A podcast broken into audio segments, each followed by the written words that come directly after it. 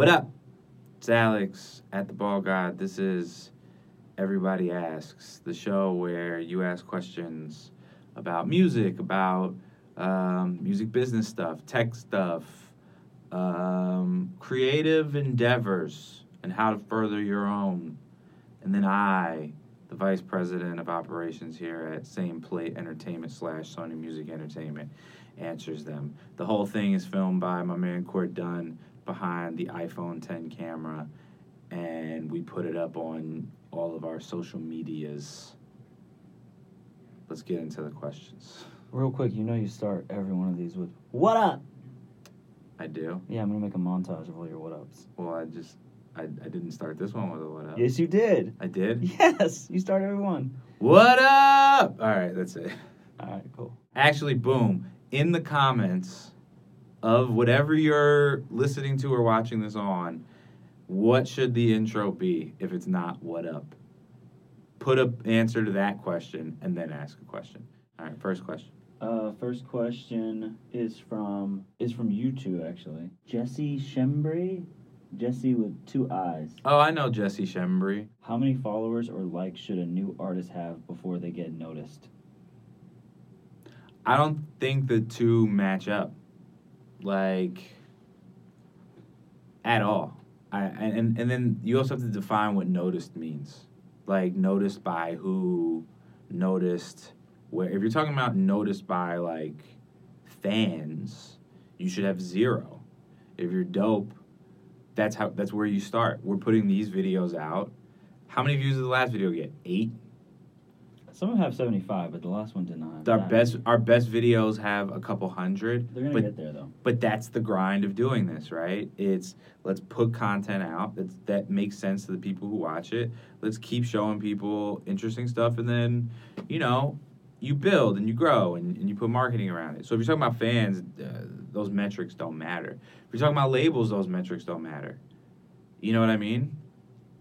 Um, it comes down to talent. At least for us, I can't speak about other labels, but you know, one of our artists n- never had a song at a DSP and we signed him. What's the next question? Next question is from Instagram Corporation. Do artists have to cause clout to succeed in today's industry? Do artists have to cause clout to succeed in today's industry? Ye- kinda. Um, so this idea of clout is so stupid, right? It art here's what artists have to do. This is the, this is the way I can answer this question. Artists have to get your attention in an authentic way. Um, I feel like a lot of people think what clout chasing is is basically um, you're not being real with yourself and you're just doing to get attention, and that's not really who you are. Um, but it's tough because in a game of attention getting, a lot of people use these tricks in order to to to shine some light on what they have going on. But I think people's bull detector is are is developing in such a way, and we're getting so good at understanding what's real and what's fake that you know we can tell when somebody's on Instagram or or in a music video or talking about certain things on records that just aren't authentic. You know, we don't need a website to do that, to, to do the Google and figure out and do a deep dive and figure out what's real and what's fake. You can kind of just tell. Um, and when you can't, we're willing to accept the lie, to be honest with you. And I don't know if that's causing clout or what, but it's just the truth of society. Next question. All right, this one's from Reddit. hmm R A M I underscore XXL.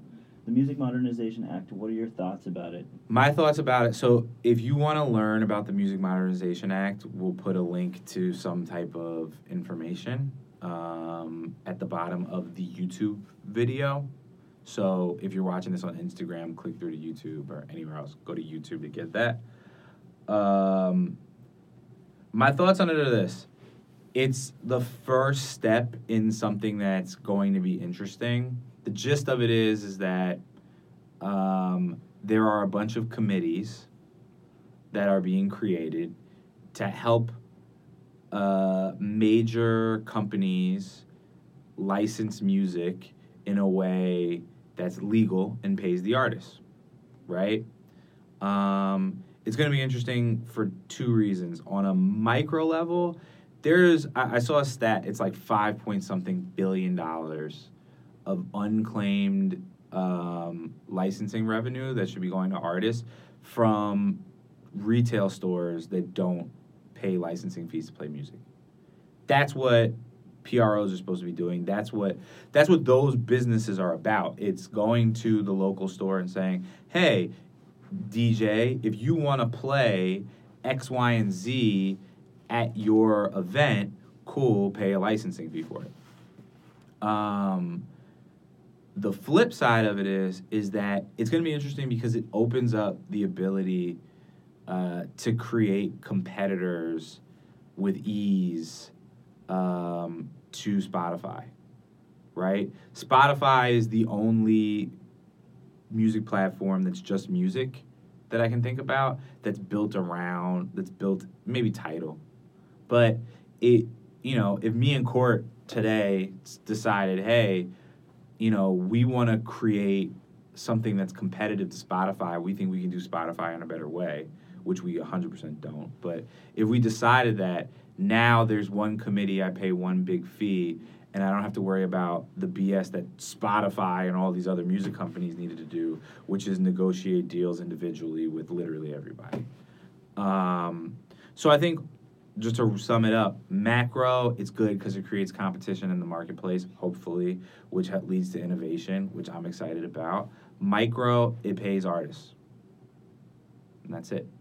Positive. Music Redef, the article is called Why Spotify's Rap Caviar Playlist Should Spin Off, and it talks about how this concept that Rap Caviar should almost be its own thing, or identity or brand, mm-hmm. and that its playlist is just part of that. Yeah. Would you agree with that? Do you think that's a good idea? Have you seen that before? Um, so I saw that article. It's funny. I, I really want everybody to go, if you're a podcast fan, to go check out its podcast called Kindred Cast um, it's run by this guy who runs LionTree Financial. It's it's some investment guy, um, but he gets like craziest bosses in the world to do these interviews. So he had the first interview with the chief content officer of Spotify, the new one. She came. Um, she helped start UPN. She was doing all of these content deals with Condé Nast, where they were creating original content based on Condé Nast IP. Um, really dope the interview, um, and that's basically what she said she wants to do. Uh, she wants rap caviar. She wants she wants you to look at Spotify like uh, rap caviar is its own channel and then you go in and you have all this different programming. You have playlisting, you have uh, podcasts, you have maybe video and, and what that's going to look like. You have all these different forms of entertainment. And I mean, over the past year, Rap Caviar has proven to do, two years, I should say, Rap Caviar has proven to do that. The deal with Live Nation, I think, proves that out. I think people, just from a consumer standpoint, I think the more content and the more dope that's within each vertical of Spotify or each vertical of Apple Music or whatever, um, the more likely you're going to want to stick around and, and watch through. It's the same thing, and, and I really hope artists pay attention to this because artists are their own media companies it's the same thing for you. The more content that you create around yourself and your brand, the more that people want to stick around and watch more of you. I mean, but it, it's really that simple. So instead of talking about Spotify and what they should do, because they're going to make a, a decision that's probably incredibly right and dope, they're a huge company. They track us and know everything that we want. Um, you, as an indie artist or indie manager, should be thinking along the lines of how do I make my artist their own rap caviar? not just the playlist, the brand, and then go from there. All right, next question. Quora, what is your best I saw that band play that song before it was huge story? My best, I saw that band play that. Okay, I'll give you. I I reference it all the time. When I was in Atlanta, living in it, I was living back and forth in Atlanta. This is when Future started popping up. Everybody loved Future. Everybody in Atlanta loved Future. I remember I went on. Um, this is when live streams were done on UStream. Hot 97 Summer Jam had a Ustream for the full concert, and Future just did one to do one. And Future had more people in his than Hot 97 had for Summer Jam. And I, I was blown away. I was like, yo, bro, this dude Future's incredible. There's so many fans here. So I came back to New York. Future had a show at SOB's, and it- Tony Montana had been out for maybe like a week or two. And I paid for tickets. When I'm a fan of an artist, I pay for tickets. Um, I went with like five people. Those people know who they are because we were the only five people that were in, in attendance, SOBs. It was us and the people that were involved with the event. And that was it. Um, and I was blown away.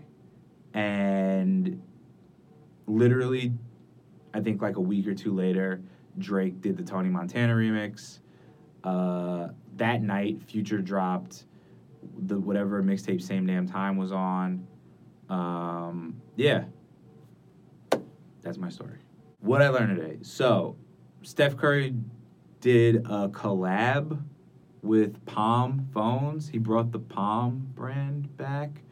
Um, and they made it's supposed to be a second phone. It's smaller, it has less capabilities. You could probably go to like The Verge to look it up.